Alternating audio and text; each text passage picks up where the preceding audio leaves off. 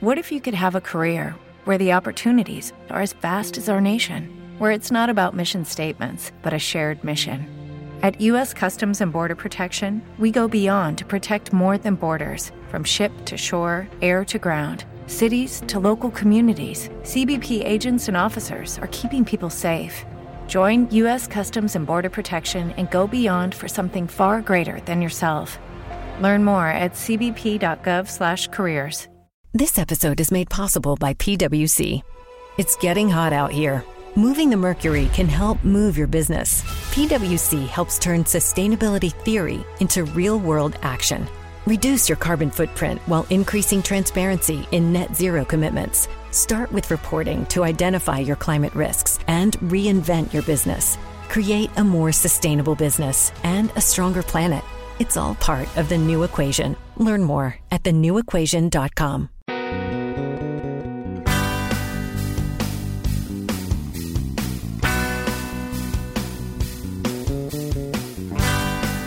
This is the Alien UFO Podcast, Episode 8, and I'm your host, Simon Bown. My mission here at the Alien UFO Podcast is to investigate all things that are part of the wider UFO phenomena. I'm looking at UFO sightings, alien abduction, historic cases, and other related events. This is the free version of the episode. The extended episode is 29 minutes longer than this version. And to get access to the extra 29 minutes, you can join the Alien UFO Podcast Patreon campaign. When you sign up for $7.50 a month, you get an extended episode every week. And for $4.50 a month, you get an extended episode every month. There are now eight extended episodes available, but the back catalogue will grow every week. The Patreon episodes are ad free and are released two days before the free versions. You can become a patron by going to patreon.com forward slash alien UFO podcast. My website is pastliveshypnosis.co.uk and the links are in the show notes. And please check out my other podcast. It's called the Past Lives Podcast. There are over 190 episodes. On the Past Lives podcast, I look into evidence of the afterlife, such as near death experiences, children with past life memories, mediumship, deathbed visions, and other phenomena. And if you enjoy this podcast, be sure to subscribe on Apple Podcasts, Spotify, or via your favourite podcast app to make sure that you don't miss out on any episodes. And this week I'm talking to Kevin Randle about his book, Levelland. Kevin is a prominent ufologist.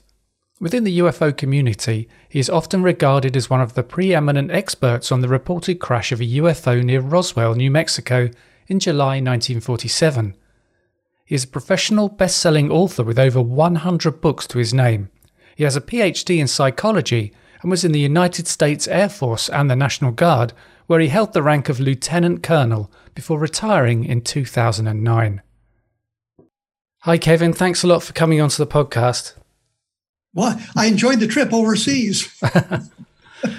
so, um, we're talking about your book, Levelland, uh, which is about a series of UFO sightings back in 1957, around that time. But then it goes into more detail and analyze this idea of electromagnetic radiation. Is it affecting cars? So the engines cut out and the lights cut out? That's yes, that's what we're looking for there. Uh, the, the idea of these electromagnetic effects actually began in England in 1909 when a fellow riding his motorcycle uh, saw some kind of a object or a orb or a light in the distance field, and as he approached it, the headlight on his motorcycle went out. And I think that's the first reported case of an electromagnetic effect on a mechanical device. And from there, it's kind of expanded out to uh, all sorts of things. Uh, the in, in Europe in um, 1954, particularly France and then South America as well, there were a lot of sightings of the objects close to the ground, the uh, uh magnetic fields, electromagnetic fields affecting car engines and other things like that. But in those cases, a lot of times they saw occupants, creatures from the craft outside, and as they approached the craft, they would overcome with a feeling of paralysis and couldn't move or couldn't speak until the beings left or the craft left. And so that's kind of a thing that didn't happen in Levelland, Texas. In Levelland, all we had was the uh, object seen close to the ground, stalling car engines. We have at least 13 independent witnesses at 13 separate locations reporting on this phenomenon. And I think that's an important thing to, to point out. And it's also important to understand that this is the time before social media. So when your car stalled, you couldn't whip out your cell phone and tell all your friends what had happened to you. You couldn't uh, text it. You couldn't put it on TikTok. You couldn't put it on Instagram. So people in the area didn't know what was happening to you until they read about it in the newspapers or heard about it on the radio the next day. So it's interesting in Levelland, we have a period of about two hours from around 1030, actually maybe a little more from, from 1030 at night until about two o'clock in the morning, where people were calling the local law enforcement, the sheriff's office, telling them what was happening to their cars, that they they would approach this UFO, the UFO would approach them, the car engine would stall, the lights would go out, the radios would fill with static. And once the UFO was gone, they were able to restart their cars and their radios played fine and the lights came back on. And so you don't have an opportunity for people to kind of coordinate this thing because they couldn't call their friends. They couldn't uh, uh, put it on social media. So they're independently reporting it to the sheriff's office to the point where the sheriff then went out to look for the object and he actually found it. Um, initial reports that he got, uh, he saw an object that was oval shaped, bright red, glowing red. Later reports in the Air Force file said, well, he was 900 yards away and it was just a streak of light in the distance. But I think the evidence pretty well points to the sheriff getting involved in this much more deeply. And I can go into that a little bit later. The Air Force investigation came in and said, well, it was ball lightning. Uh, overlooking the fact that in 1957, ball lightning wasn't uh, accepted as a real thing by an awful lot of scientists, and it's still a point of controversy whether it really exists. But the other point is it's very short lived, seconds. It's 18 inches to 24 inches, you know, uh, a foot and a half to two feet in diameter. And that's it. And the witnesses are talking about watching the UFO for 5, 10, 15 minutes and it's much, much larger. So clearly it's not ball lightning. So we ended up with this case, and I think it's almost as important as the Roswell case, given the number of independent witnesses that we've been able to locate, given the timing of the events, given the documentation available not only in the Project Blue Book files, the, the official Air Force investigation, but, but through the newspaper clippings and other uh, documents shared with civilian UFO organizations at the time. So we can take a look at all that body of evidence. So we have a case where we have multiple independent witnesses to the UFO. We have um, it um, impacting the environment, and we have possibly a landing trace case. So we have at least three separate uh, chains of evidence that could have been pursued in 1957 had anybody bothered to pursue them properly. And I think that makes it a very, very strong case. So, out of the sightings that happened there, which one do you think is the most interesting? The one that had all of the elements in it? Oh, with the sheriff. Obviously, the sheriff. And the problem is, the sheriff is quoted in newspapers uh, in the day after and two days after seeing an object, seeing a red light, glowing red oval shaped object. And then once he talks to the Air Force, suddenly it becomes this streak of light in the distance. And then the, re- the newspapers begin reporting that. Later on in 1975, um, nearly 20 years after the sightings, a fellow named Don Berliner, a UFO investigator in the United States, talked to the sheriff. And so now we have the sheriff telling Don Berliner, well, I, it was a glowing oval shaped object that he saw, that he was within you know, 200, maybe 200 yards of it, maybe 100 yards of it. So he got much closer, closer to it than had been reported, but to the Air Force, and he saw something that wasn't re- that may have been po- reported to the Air Force, but they changed the story so it would follow the narrative that was being pushed by the Air Force investigator at the time. But we can document the sheriff saying that before that, and the sheriff saying it afterwards. Later on, the sheriff um, uh, told family members and others about what had happened. And a fellow named Don Burleson, we got an awful lot of Dons in this case, talking about um, interviewing the widow of the sheriff. And his sheriff's name was Weir Clem. And I just, why couldn't he be something like Jack Armstrong or some good solid name? We got Weir Clem for crying out loud. Uh, the sheriff of Hockley County, Levelland being in Hockley County, Texas. Um, according to the widow, according to the daughter, the sheriff had his car checked the next day by the police mechanic, and Ber- um, Burleson talked to the mechanic who was still alive. and to confirm this that the sheriff had brought the car in. So you have to ask yourself, why would the car the sheriff have his car checked the day after the sightings if his car hadn't stalled? He was looking for a mechanism that stalled his car, and if there was anything mechanically wrong with it after his close encounter, if you will, with the uh, with the uh, craft.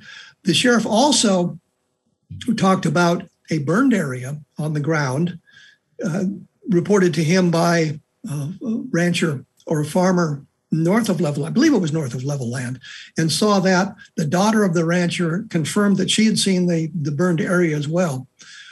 We also know that the Air Force provost marshal, provost marshal being like the chief of police on the military installation, from Reese Air Force Base, which was 15, 20 minutes from Levelland, uh, searched for burned areas the next day with the sheriff. And according to the newspapers, they didn't find anything. But I think that is another part of the Air Force manipulation of the data. And there's no documentation about the provost marshal in the pro- in the Project Blue Book files. So you wonder why the Air Force investigator didn't talk to the provost marshal from Reese Air Force Base. And I think the obvious reason is they didn't want uh, we private UFO investigators making that link to Reese Air Force Base. So I think the point of your question, you know, which is the most important one is the sheriff because he's a law enforcement officer. He's talked to an awful lot of the people who are involved with it. He worked with the Air Force on it. And we have his stories documented in the newspaper, documented in the Project Blue Book files, and documented in other things that he said later on uh, that were written prior to, long before my book was put together, but it kind of corroborates everything that we've heard. And the chapter 13 is called Evolution of Weir Clem. So, uh, what do you mean by the evolution? Is the evolution of his viewpoint? Well, the evolution of his story, and, and that kind of talked about it, going from I saw an oval-shaped red object to well, it was just a streak of light in the distance, to back to I saw it, uh, oval-shaped object to uh, the car was stalled, and he was looking for it, and encom- encompassed in that is also there was a, a three-car convoy. The sheriff was in his car with one of the deputies. Behind him was a state police car. I think it's now called the uh, Texas Department of Public Safety, but it's the state police. And there was a third car holding Air Force officers.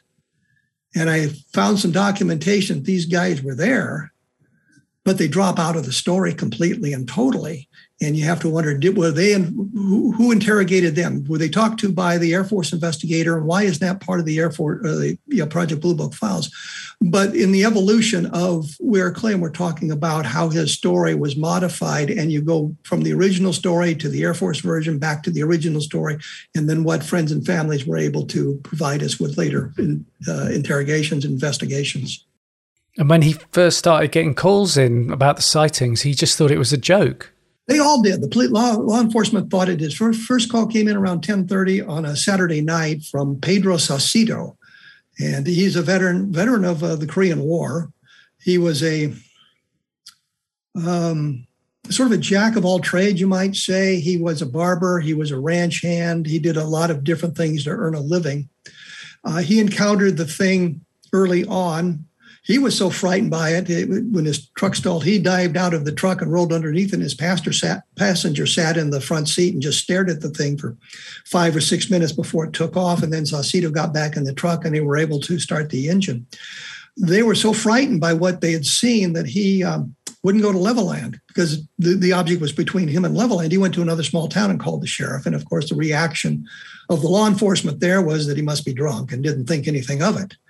Uh, and then other calls started coming in, and they were wondering if some kind of elaborate joke being played on them or what's going on. to the point where then the sheriff said, Well, we've had enough of this um, talking to various people who are now calling in with the same sort of story and the call uh, with the, the engine stalling and that sort of thing, that he went out to search for it. And that's where we get to the point where the sheriff saw it himself.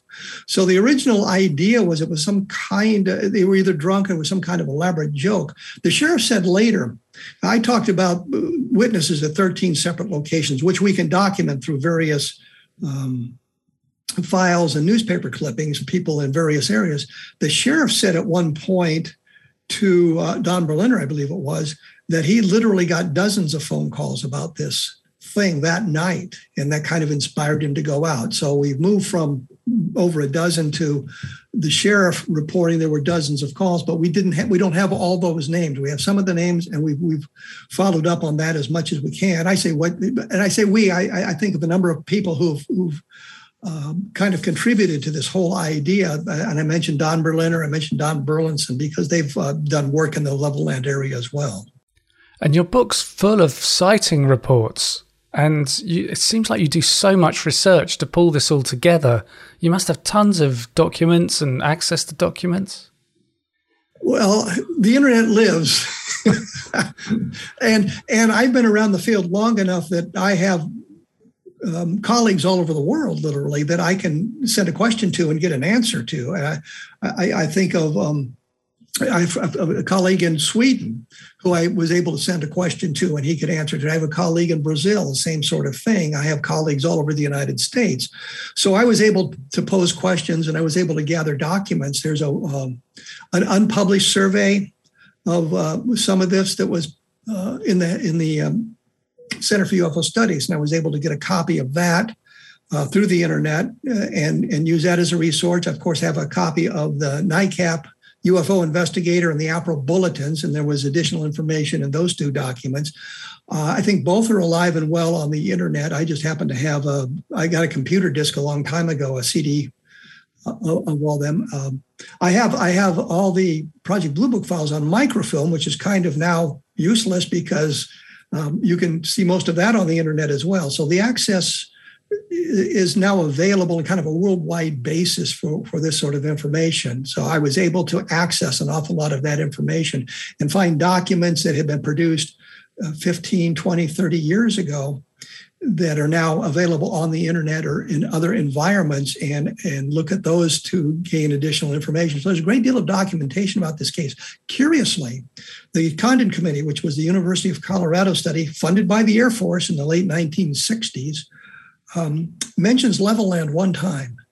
And all they say is we didn't go to Levelland because uh, we couldn't, probably couldn't find the cars and it was 10 years ago. And um, and they did did investigate and, and covered in the book two cases of electromagnetic effects, and one of them probably isn't a very good case because it sounds like the car was on, in, in, in poor repair.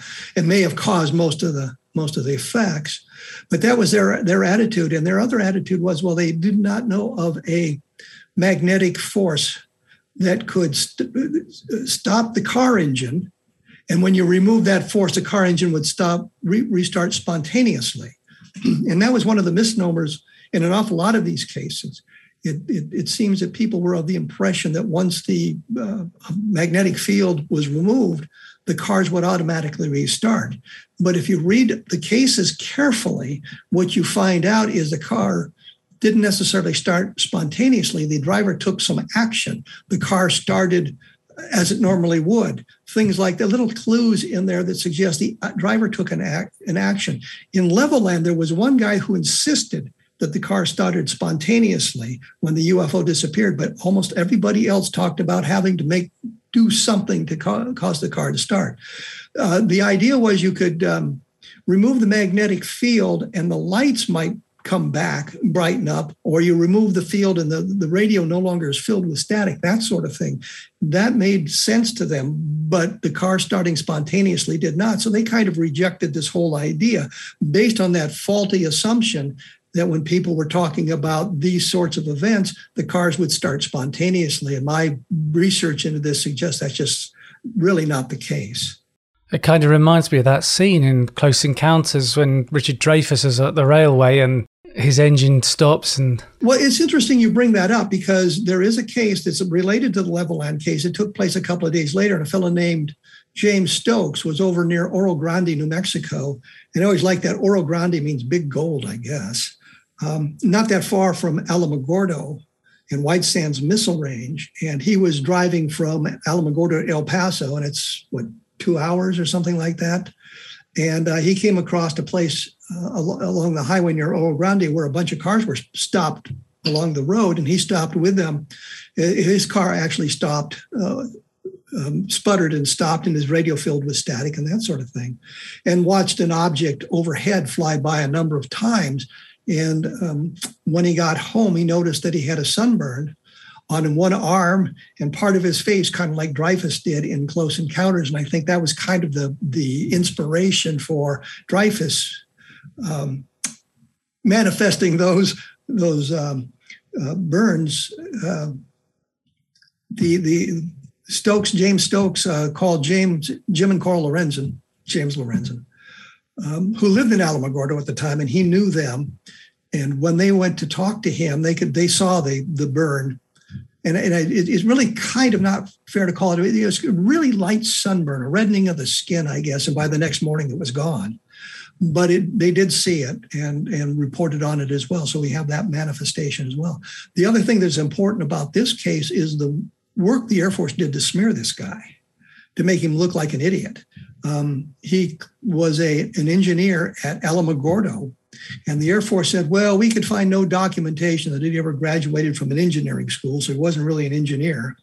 And interesting, the Air Force people who worked with him at what then was um, Alamogordo Army Airfield, later Holloman Air Force Base, the, the, the, officers who worked with him said, no, he's an engineer. He had he, was retired Navy Chief Petty Officer, and the job he had was an engineering job at uh, at Alamogordo. So they consider him an engineer and he was operating as an engineer and he was doing the work of an engineer. So he had training like that. He just didn't have a degree. And the Air Force attempted to smear him to make his case less important because that case reinforced what went on Levelland a couple of days earlier, because here is now a, uh, a trained observer, an engineer who is reporting on the manifestations of the electromagnetic effects and other things that went on. And they needed to um, stop the public of gaining an interest in what he had to say. So we we see how the Air Force, in this case, attempted to smear um, a number of the witnesses. There was a, a case from um, the White Sands Missile Range, White Sands Proving Ground, I think in 1957. And White Sands Proving Ground, ground is between Levelland and Alamogordo. it's right in that area. And uh, four MPs reported manif- uh, objects close to the ground while they were patrolling the base. One of them was uh, like three hours or four hours after the uh, event in in Levelland, and then the, the second patrol saw it um, 12 hours after that. Had the same sort of thing. The Air Force wrote the cases off as one of them they saw Venus, and the other one was the moon. And they pointed out that the MPs were very young. They were only 20, 21 years old, and they had high school educations and probably weren't well trained, and they just caught caught up in the hysteria of the situation. The problem with the analysis is there was no hysteria of the situation when the first MPs made their sighting because there was no there was no social take a look at all of that sort of thing uh, in that and how the Air Force attempted to smear these guys. And I always thought it was kind of odd that they would point out their young ages and their training because I was 19 years old as a helicopter pilot and aircraft commander in Vietnam, and nobody questioned my expertise or my ability to do that because of my young age. And I think it was an unfair accusation by the um, Air Force to point out to the guys young age as a way of uh, weakening their credibility as well. So you can see the Air Force manipulation there. They're not interested in investigating the case, they're interested in uh, explaining it. However, they can, however, they can possibly explain it, even if that explanation doesn't make any sense. We are actuaries. In a world filled with unpredictability, we use our math skills to navigate uncertainty. Actuaries make a difference in people's lives across industries and the world. Actuaries have the freedom to work anywhere, and according to US News and World Report, we're the 25th top paying career. Make an impact as a fact seeker and a truth teller. Use your math skills for good as an actuary. The world needs you. Yeah, because what I read about James Stokes in the book is that he did seem like a genuine guy, and the Air Force tried to make him out like he was just seeking publicity, like he was trying to get in the papers. But I think he also said uh, he talked to a couple of the other witnesses on the road, and one of them took pictures of the object. Is that right? Yeah, that's that's the other problem with this case. He, he, talked to two other witnesses and had the last name of one of them, I think the full name of the other guy, and they both. One of them was employed at White Sands, but the Air Force never could find this guy. And the guy with the pictures was going to take him to El Paso to have him published in the newspaper, but he never did. Um, and that, that, that's very problematic. But I also know that when we get into the involved with UFOs, and oftentimes the witnesses, other witnesses are reluctant to come forward, and we and we can see the reason. I mean, they're smearing James Stokes. Who wants to put themselves in, in that arena? The Air Force had spent um, nearly a decade um, smearing people's who had uh, interesting encounters. One of the newspaper uh, headlines from 1947, so we're you know year, 10 years earlier, was uh, flying saucers seen in 38 states except Kansas. And the gag was Kansas was a dry state. You couldn't buy alcohol legally in Kansas. So the implication was the drunks were out there seeing the flying saucers, but the sober people of Kansas were not. And we've had 10 years of that sort of thing by the time we get to 1957. And I think an awful lot of the people understood that if they come forward with their stories, they're going to be ridiculed. And, and James Stokes is the perfect example of that. He came forward with his story. Um, and I, I want to say somewhat reluctantly, but the, the information was out because he had gone back to his boss at Alamogordo, a major whose name escapes me at the moment, but it's in the book, uh, to ask if he could talk about his UFO sighting. And the guy says, It didn't happen on our time. We don't care. And there was a reporter for a station in Alamogordo who heard it from somebody else and was looking for the guy, James Stokes. Uh, Stokes then went to the Lorenzens, who were running the Aerial Phenomena Research Organization, and the Lorenzens took him to the radio station because they the guy's name was Clark. The um, radio station did so so Stokes could tell the story on the radio. So the idea was that he searched out the radio reporter isn't quite right. It was it was the radio reporter searching him out, and it was a coincidence that the Lorenzens brought him to the to the radio station. But there was no evidence that really he was searching for publicity or anything like that. Um, he was there to tell his story. But the Air Force uh, the Air Force made a big deal out of that, which they do. Um, I think they made a big deal out of Kenneth Arnold's sighting back in 1947 that he earned, I think, two hundred dollars from a magazine for telling a story. And it wasn't that Arnold went out of his way, it was a magazine editor calling him and wanting him to write out what he had seen and done. And all he did was send him a copy of the Air Force report that he'd filled out. So he didn't really write the article. So it wasn't really a, a, a chance or an opportunity for these people to gain some publicity or um, make a little bit of money. It was their reporting what they'd seen and then other witnesses saw how they were treated by the media, uh, for the most part, and by the Air Force. And they were very reluctant to come forward. I know the Lorenzens looked for the people at Alamogordo uh, the, and the photographs, and they just never found them. So you've got to take a look at all of that sort of thing. And it's always kind of problematic when you know there's other witnesses and you can't find them. I'm not sure how extensive the Lorenzens investigation was for these people. But um, if you've got the first name of a guy and where he works, it might be, you know, well, John over here worked at Alamogordo Gordo or White Sands, and there's only like 10,000 people assigned there, and a large portion of them are going to be named John. So, and, and John may have been reluctant to come forward with his story. One of the things I read about White Sands Proving Ground, as it was then called in those days, is the first atomic bomb was detonated there. And, you know, they, they talk about the modern era of UFOs starting with the detonation of atomic bombs. And they talk about how Roswell was the only air base that had atomic bombs. And then they talk about Rendlesham Forest had a massive uh, store of nuclear warheads. Do you think that uh, the UFOs were hanging around that White Sands area because of atomic bombs going off? Well, the question becomes how did they detect it?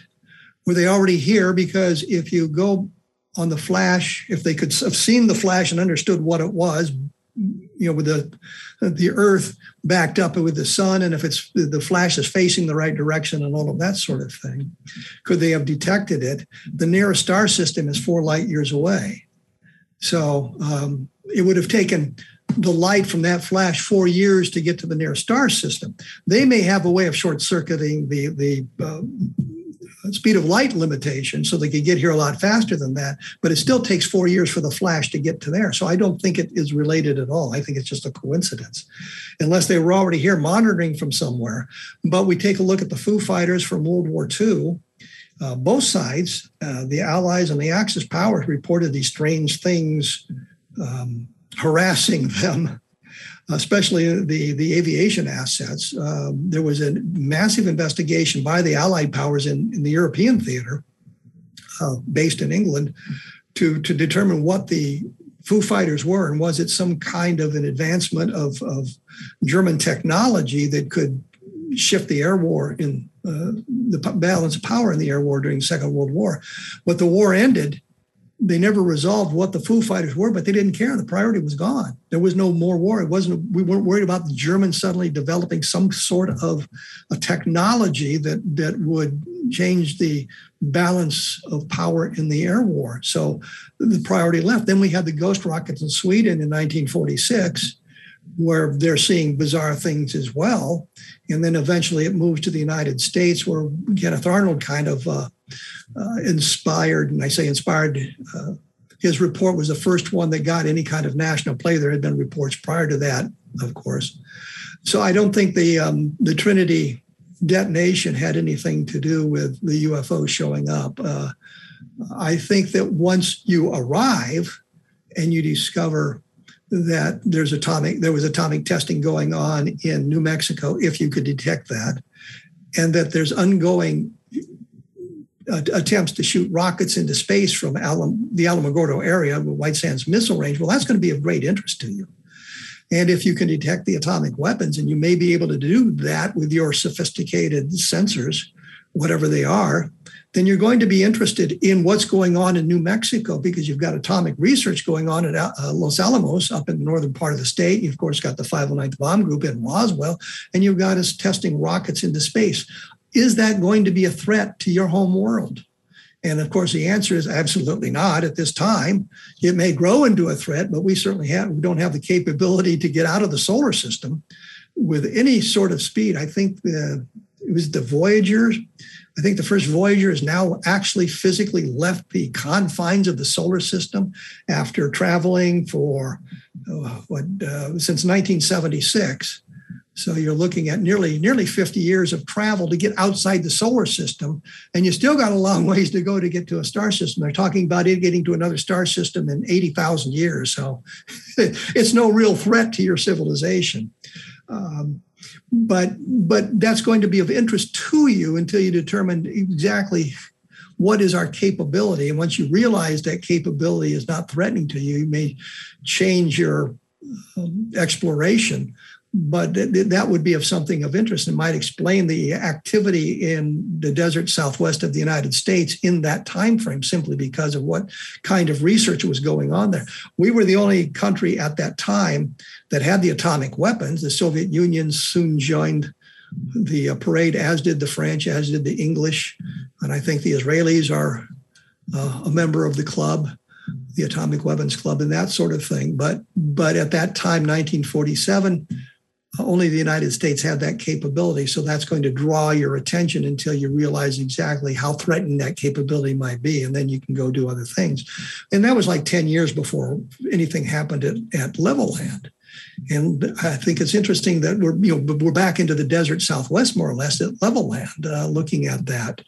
It's all part of the Permian Basin, which runs, which is a massive oil field that runs from around Levelland and Lubbock all, all the way over to Roswell, the, the Permian Basin there. So that may have drawn their interest as well. And the thing about the EM effects on cars and stopping the engines and the lights, I think you point out in the book that this is an interesting thing because it's something that you can actually look at in a way. Because if you've got a, a witness and he just tells you what he's seen, you can go to the spot, but you can't really gain anything from it. But if you know there's been some interaction with the car, it depends. It depends on what's on the spot. I've been to some some um, UFO sightings sites where I could understand what had happened based on being there and seeing the, the terrain around us. But I think what the Condon Committee suggested was there would be a way of magnetically mapping the car uh, using a compass, basically a compass, and laying it in a pattern uh, across the metal of the of the hood or the bonnet, as you would say, the uh, the the roof, and uh, and uh, the boot, the trunk.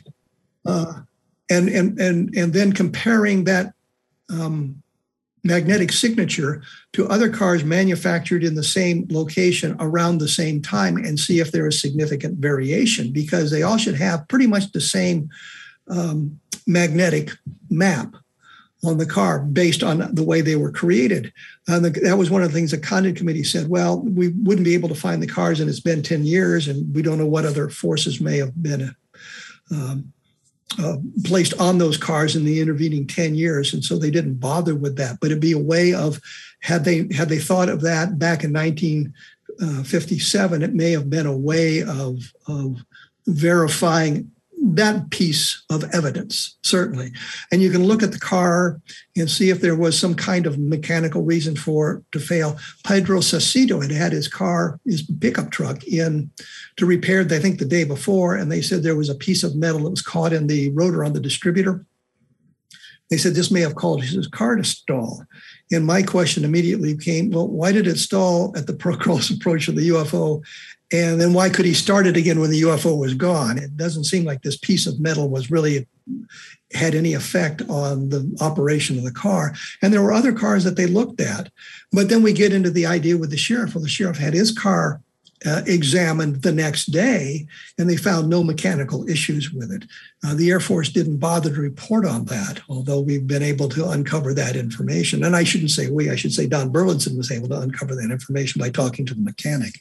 So we, yeah, yeah, there's there's things that can be done. And then they were out looking. Well, the, the thing was close to the ground. Did it land? Did it leave any kind of traces? And we have landing trace cases. Uh, Ted Phillips, I think it was, has cataloged, or I should say, uh, cataloged uh, 4,500 landing traces where uh, impressions are left on the ground, where burned areas are left on the ground, where the, the vegetation is matted in a, uh, a pattern, a circular pattern or whatever. So there's, there's like 4,500 of these cases that uh, uh, provide additional evidence. And they were out looking for that sort of thing in Levelland. And once again, we have information suggests that kind of thing could be found. The problem was um, the Air Force was busy suppressing the information, and like I said, we can we can tell that based on the sheriff's testimony. Uh, from from what he said prior to the Air Force arriving to what he said after the Air Force left until he was no longer sheriff, and what he told to Don uh, Berliner in um, you know 19 I think it was 19, 1975 1976 I think it was published in 1976. Is there a thing where these EM effects are still happening with UFO sightings, or did it peter out through the 60s? I suppose car technology got better, but maybe the UFO technology got better. Yeah, we have. Uh, if you take a look, there's a compendium at the end of the book, and it's no nowhere near as comprehensive as it could have been. Um, um, Mark Rodeghier from the Center for UFO Studies had done a report in the mid 1980s on um, electromagnetic effects and, and uh, on, uh, specifically on cars, vehicle interference is what he called it. And so we have we have a compendium up through 1985, which was fairly comprehensive, created by, by Mark Rodeghier, which I, I access in the book. Mark didn't go into other aspects of it, like radio stations being knocked off the air, power failures, animal reactions to it. And we've we've have many, many, many, many cases where a close approach of a UFO affects animals.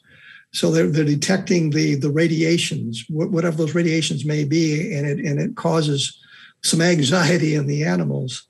Um, so they go on, and, and in in in the book, I take it up into the 2000s uh, of these cases. In fact, I just heard one the other day um, from 2006, uh, and I've done I do a report on Coast to Coast AM with George Noory.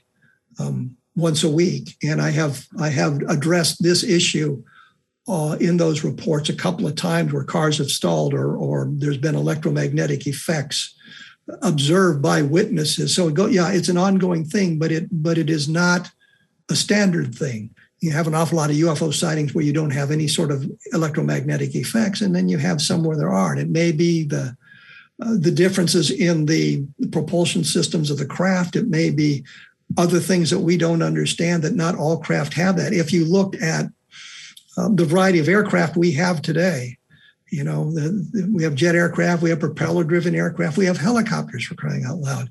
So some of them can hover and some of them can't. We have jets that can sort of hover.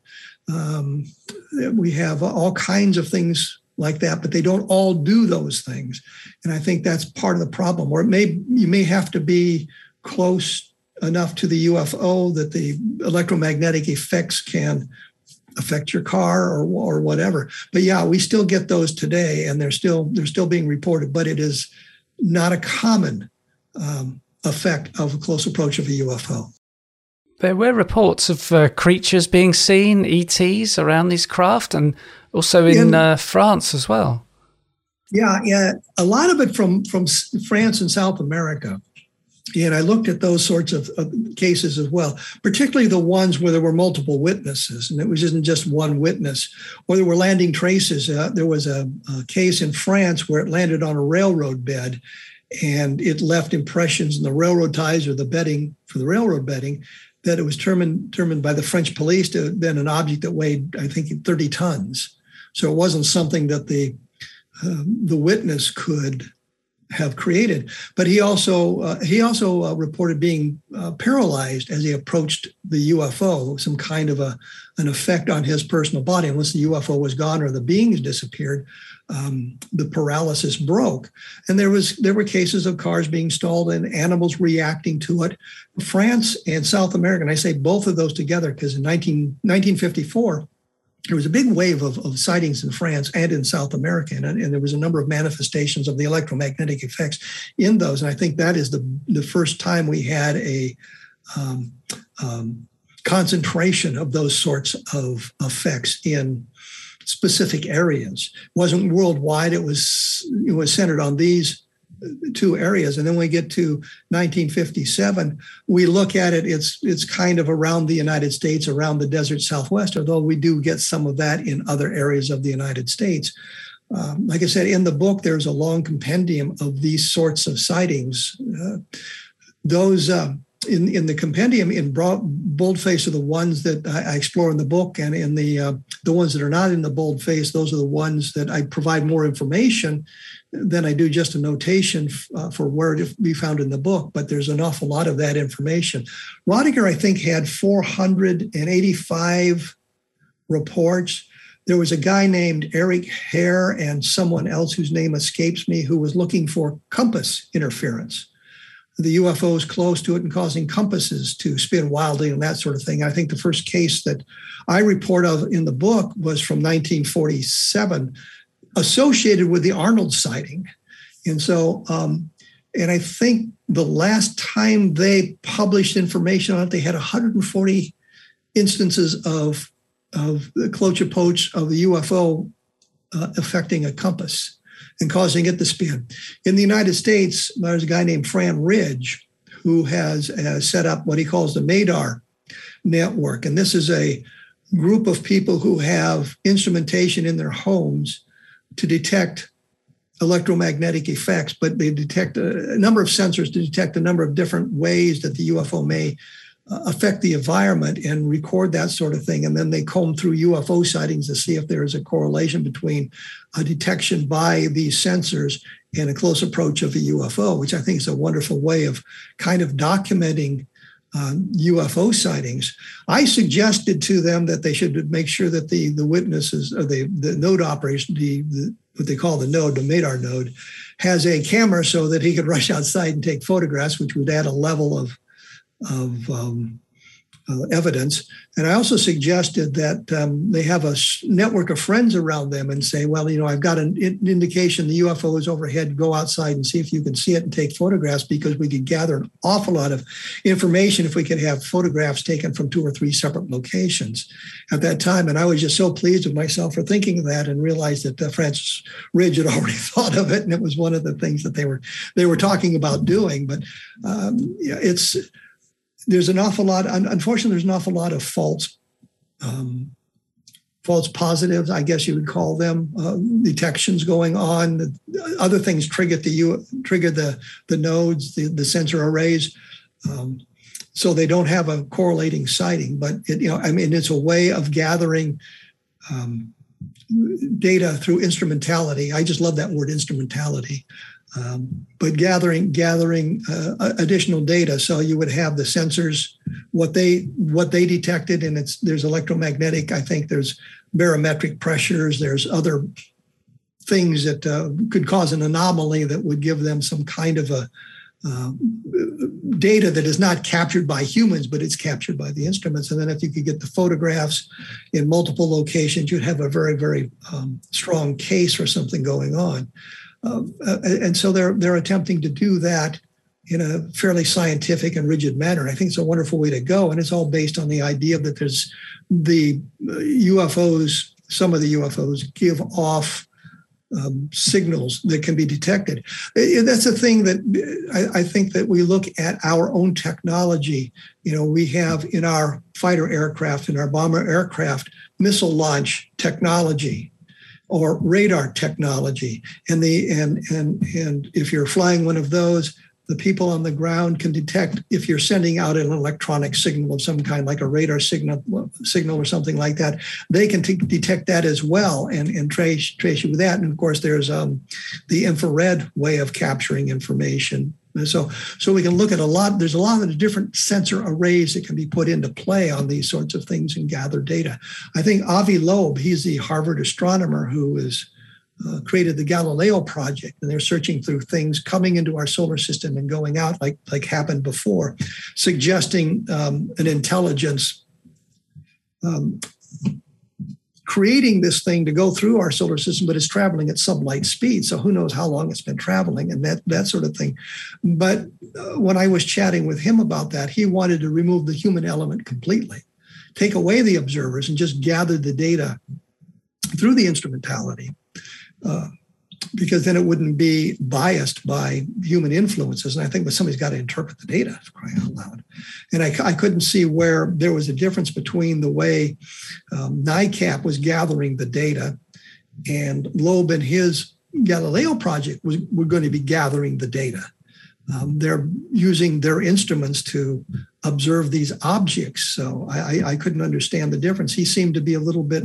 When I interviewed him on my my radio show, he got a little annoyed with me pressing him on looking for UFOs and UFO history, because I thought there might be, you know, if you avoid the history of UFOs, then you're going to make some of the same mistakes that can be all eliminated. Now you understand the history. Now we can move into the the other arena. And he wanted to keep the UFOs out of it, but now he's got some um, UFO people working on his Galileo project as well. So, but these I don't think of these guys as really historians. They they seem to be more contemporary than um, the the people like Jerry Clark, for example, who's been studying the phenomenon for uh, his entire life and has a deep knowledge of all the various aspects of it, including the electromagnetic effects. But I think all of that, you know, we have to take a look at all of that. Judy was boring. Hello. Then Judy discovered chumbacasino.com. It's my little escape. Now Judy's the life of the party. Oh, baby, Mama's bringing home the bacon. Whoa. Take it easy, Judy. The Chumba life is for everybody. So go to ChumbaCasino.com and play over 100 casino style games. Join today and play for free for your chance to redeem some serious prizes. Ch-ch-chumba. ChumbaCasino.com. No purchase necessary. Void where prohibited by law. 18 plus terms and conditions apply. See website for details. Okay, round two. Name something that's not boring. A laundry? Ooh, a book club. Computer solitaire, huh? Ah. Sorry, we were looking for Chumba Casino. That's right. ChumbaCasino.com has over 100 casino style games. Join today and play for free for your chance to redeem some serious prizes. ChumbaCasino.com. No purchase necessary. Full prohibited by law. 18 plus terms and conditions apply. See website for details. And you've got uh, so much documentation in the book. We see pictures of it as well as pictures of people. And you've got, I think it's report cards from Project Blue Book and you say that you've got microfilm of all this stuff, but I would imagine the government wouldn't want this stuff out there, would they? Or they, is it just free for the public now? Project Blue Book was declassified in 1976. A fellow named Jack Webb. I don't know if you're familiar with him or not. He was the guy behind Dragnet. Just the facts. He did a project in uh, a program in 1976 called Project UFO And the Air Force had closed down Project Blue Book in 1969. All the materials had gone to Maxwell Air Force Base, which was the Air Force Archives, and it was declassified. And I got a report. Uh, I was an ROTC at the time, Air Force ROTC, and they knew of my interest in UFOs, and it had been announced through some kind of bulletin that went to the various Air Force units. And they said, you know, the Project Blue Book files are available for scrutiny. Uh, they've been declassified, so there's no problem getting into it. Webb learned this as well. He was responsible for having the files microfilmed. There's 96 rolls of microfilm. There's 130,000 documents. It's all available on the web now. Um, for the most part, there's there's some gaps in what's on the web, but you know I can fill that in with the microfilms. But there was a what they called a project card, and it was just basic information about the sighting, the date, the location, the number of witnesses, and and a, a few remarks about it. Levelland, the card shows it being solved as ball lightning, which is absolutely preposterous. But their documentation is available, and I, you know, scattered it throughout the book to show that the documentation exists, and I'm not making the stuff up. Um, because there, in, in ufology and lots and lots of areas of, of study, writers tend to, and if they're just writers as opposed to ufologists or whatever they're doing, tend to follow what's gone before them. You know, I'm going to write a book about UFOs, so I make a survey of all the books that have been written, and I pull out the cases that I'm interested in, but I don't bother to vet them. I figure that the guy who wrote the book has vetted them. But that's not necessarily true. And they think, well, the publisher would have fact checked it. That's not necessarily true. It really kind of depends on the book and what it is, uh, whether or not it's fact check, and whether the art, writer has bothered to vet the material. And what I had done I was working on a book called Crash When UFOs Fall from the Sky. I'd done a book earlier called The History of UFO Crashes. And there was a guy in there in the first book named uh, Robert Willingham, who told a story of a crash near Del Rio, Texas in 1948. Signed an affidavit. Guy was a high ranking Air Force officer, a colonel coming out and saying, I was involved in this thing and I, I saw this and I did that.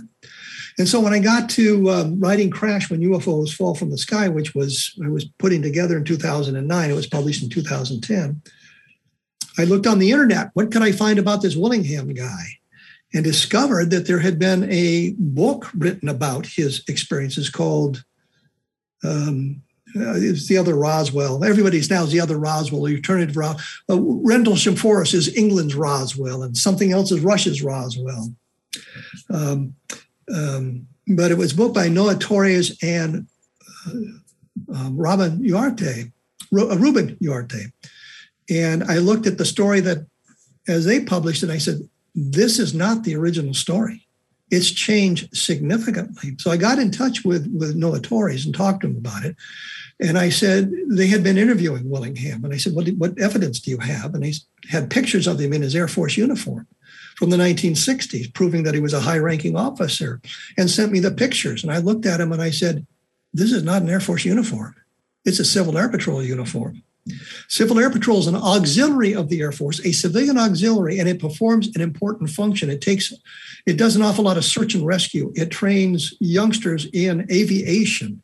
It provides community service. It's an auxiliary of the Air Force. They wear Air Force uniforms modified uh, but they don't receive retirement points and they don't get paid. It's a volunteer organization. And when you look at the picture, one of the pictures from him in the 1960s had this metal plate above the um, right breast pocket. And it says right on there, if you can read it, it says, you know, Civil Air Patrol Auxiliary of the United States Air Force. So I knew it was an Air Force, it was new a Civil Air Patrol uniform because you could blow up that section, you actually see it. And in the Civil Air Patrol uniform, they wear the rank on one side and CAP on the other. When the Air Force, they wear the rank on both sides of the collars.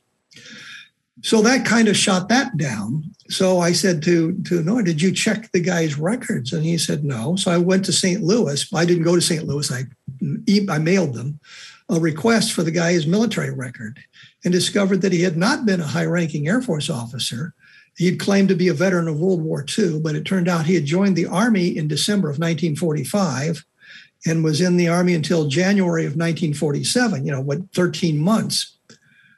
Technically, he was a veteran of World War II because the war was not officially declared over until the middle of 1946. Never heard a shot fired in anger. I think he eventually was sent as part of the occupation forces to Germany he wasn't really a veteran of World War II. Um, and he wasn't a pilot, as he claimed. He wasn't a high ranking officer. He gained the rank of E4, which is a very low ranking enlisted grade.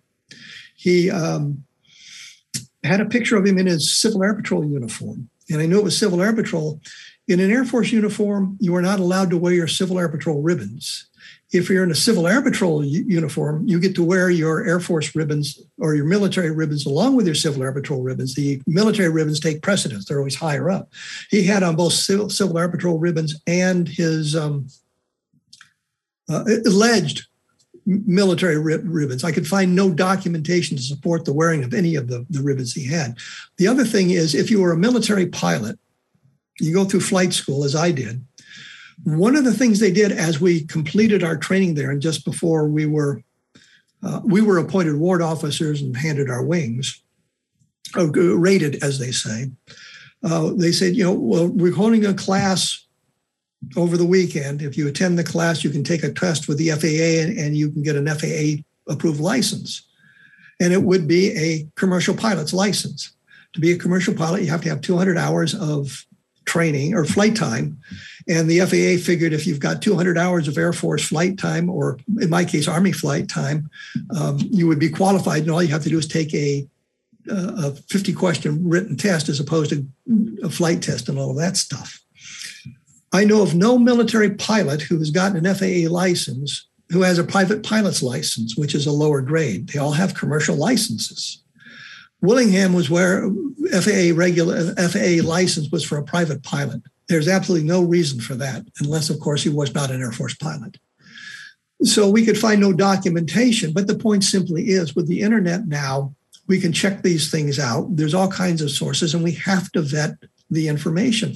So you get a lot of people writing books. They're not vetting the information, they're taking it from somebody else assuming it's been vetted and reporting as, as if it's true and putting their own spin on it. So with the Levelland book, I tried to vet all the information, go back to the original sources. So and so said this. Well, can I prove that? So when the sheriff is the perfect example.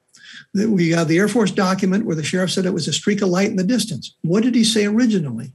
He said it was an oval shaped object. What did he say later? It was an oval shaped object. So there's a man- manipulation of the data there that we were able to clarify. So you you you have that problem with um, people not vetting the information. Back when I was beginning my writing career, I um, came across the story of a guy disappearing in Wales in 1909. And I called, um, it was in a book by Brad Steiger, who I'm sure a name you recognize. Uh, I knew the secret of finding Brad Steiger. Brad Steiger's that was his pen name for the long time. He find his he finally had his name legally changed to Brad Steiger, but his name was Eugene Olson. And I knew he was teaching at uh, I think it's Loras College in Dubuque, Iowa. Not, uh, not Dubuque. Um, he was teaching in college, Decorah, Iowa. And so I called directory assistance back in the days when you had to call directory assistance people. We didn't have the internet.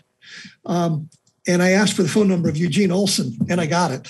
So I knew the secret, and I called him up, and I said, "You know, I'm talking, I'm looking, I'm doing this story or this article on people disappearing, and I've come across this story from from Wales." He said, "Don't run it; it's a hoax. I've, I've learned it's a hoax." So Brad Brad's attitude was he was going to accept what people told him as the truth until he found out otherwise. He would not necessarily aggravate people by vetting it all the way to the end, but he would ask questions. And when he found the truth, he would tell you what the truth was. And so he and I developed a long term relationship of that sort of thing, calling one another to, to verify information. But you find that story from Wales. Um, showing up periodically still in books because they come across Brad Steiger and they figure, well, it's true, and they don't look beyond that. Uh, another example was a guy, and the story is almost similar. It took place in South Bend, Indiana, where a fellow disappeared. He was, they were, it was Christmas time.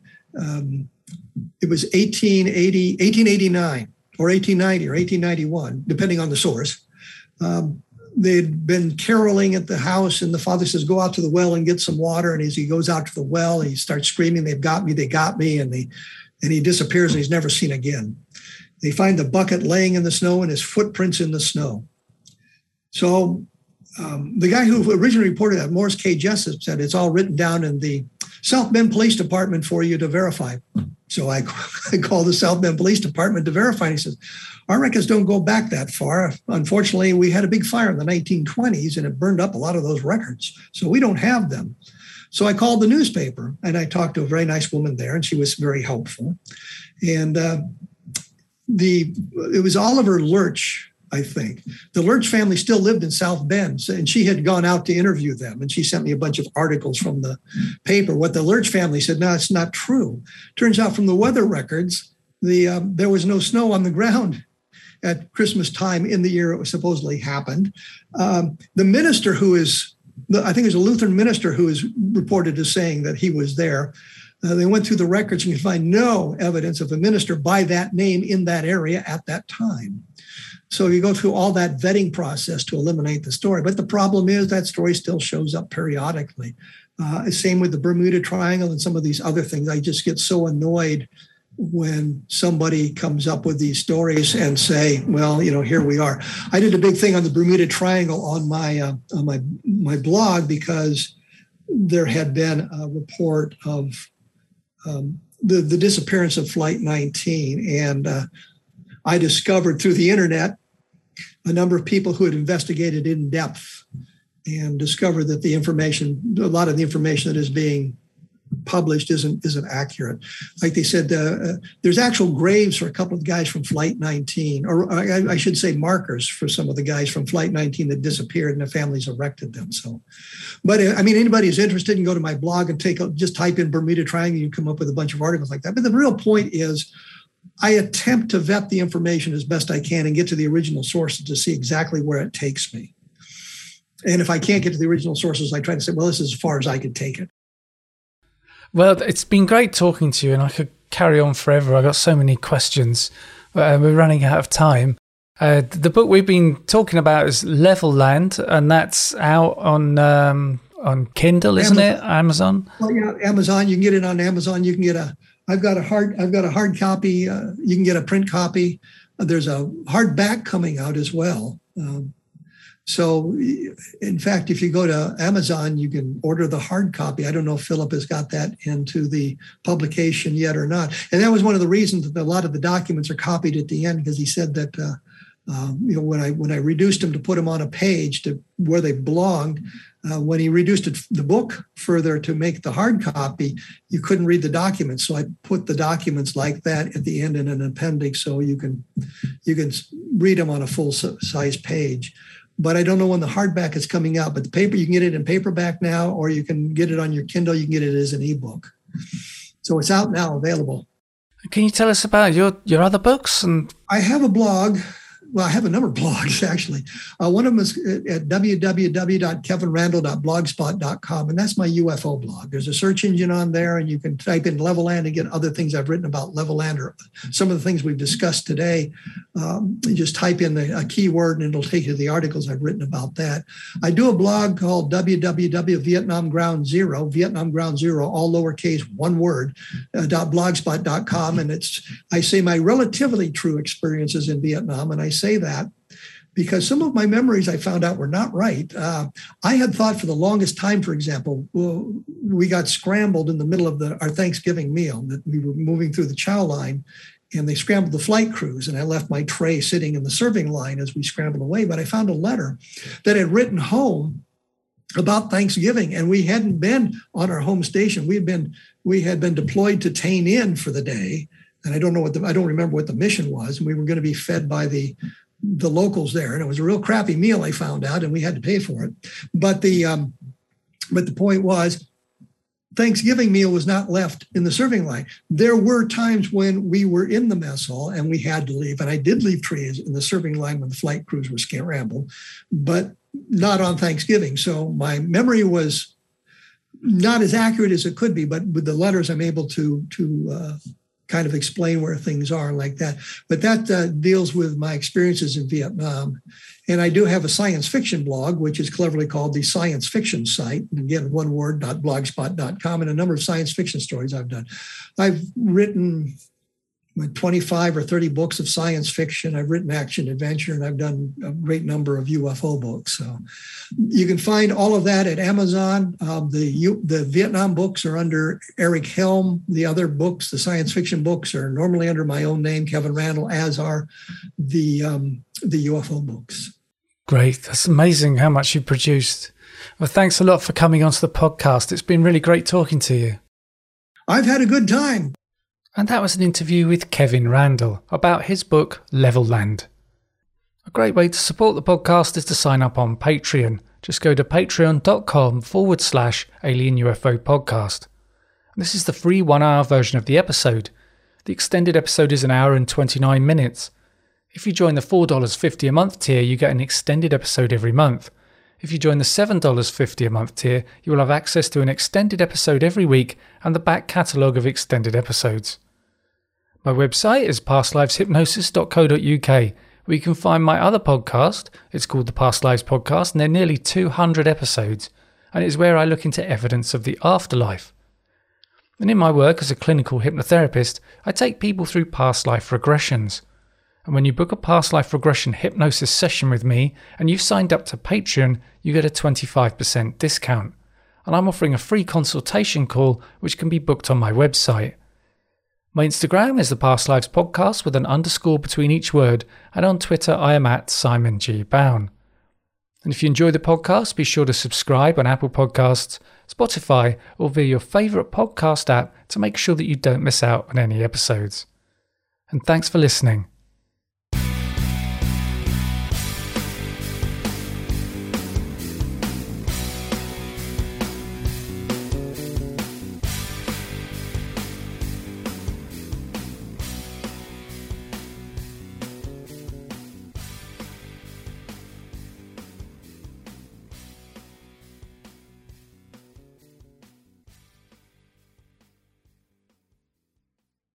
Hello, it is Ryan, and we could all use an extra bright spot in our day, couldn't we? Just to make up for things like sitting in traffic, doing the dishes, counting your steps, you know, all the mundane stuff. That is why I'm such a big fan of Chumba Casino. Chumba Casino has all your favorite social casino style games that you can play for free anytime, anywhere with daily bonuses. That should brighten your day a little. Actually, a lot. So sign up now at chumbacasino.com. That's ChumbaCasino.com. No purchase necessary. VGW. Void were prohibited by law. See terms and conditions. 18 plus. Lucky Land Casino. Asking people, what's the weirdest place you've gotten lucky? Lucky? In line at the deli, I guess? Aha, in my dentist's office. More than once, actually. Do I have to say? Yes, you do. In the car before my kids' PTA meeting. Really? Yes. Excuse me, what's the weirdest place you've gotten lucky? I never win and tell. Well, there you have it. You can get lucky anywhere playing at LuckyLandSlots.com. Play for free right now. Are you feeling lucky? No purchase necessary. Void where prohibited by law. 18 plus. Terms and conditions apply. See website for details.